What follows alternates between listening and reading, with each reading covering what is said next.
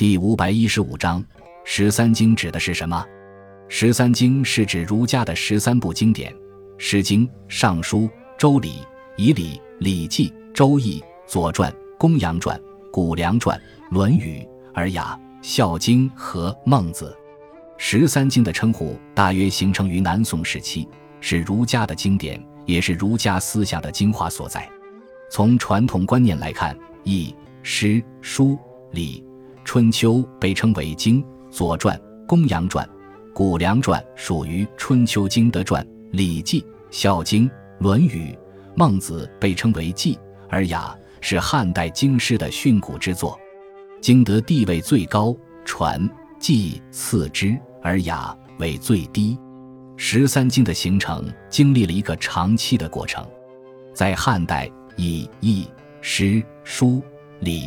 春秋为五经，受到政府的重视，利于学官。唐朝时期又增加了《仪礼》和《春秋》三传，形成了九经。五代时又收入《论语》和《孟子》，形成十一经。到了南宋时期，又加上了《尔雅》和《孝经》，十三经最终确立。十三经在古代中国有着高不可攀的地位。每一经都有皇帝钦定的权威注释，南宋时被汇编成规模宏大的《十三经注疏》。这部内容丰富的丛书，保留了许多珍贵的史料和文献，具有巨大的价值。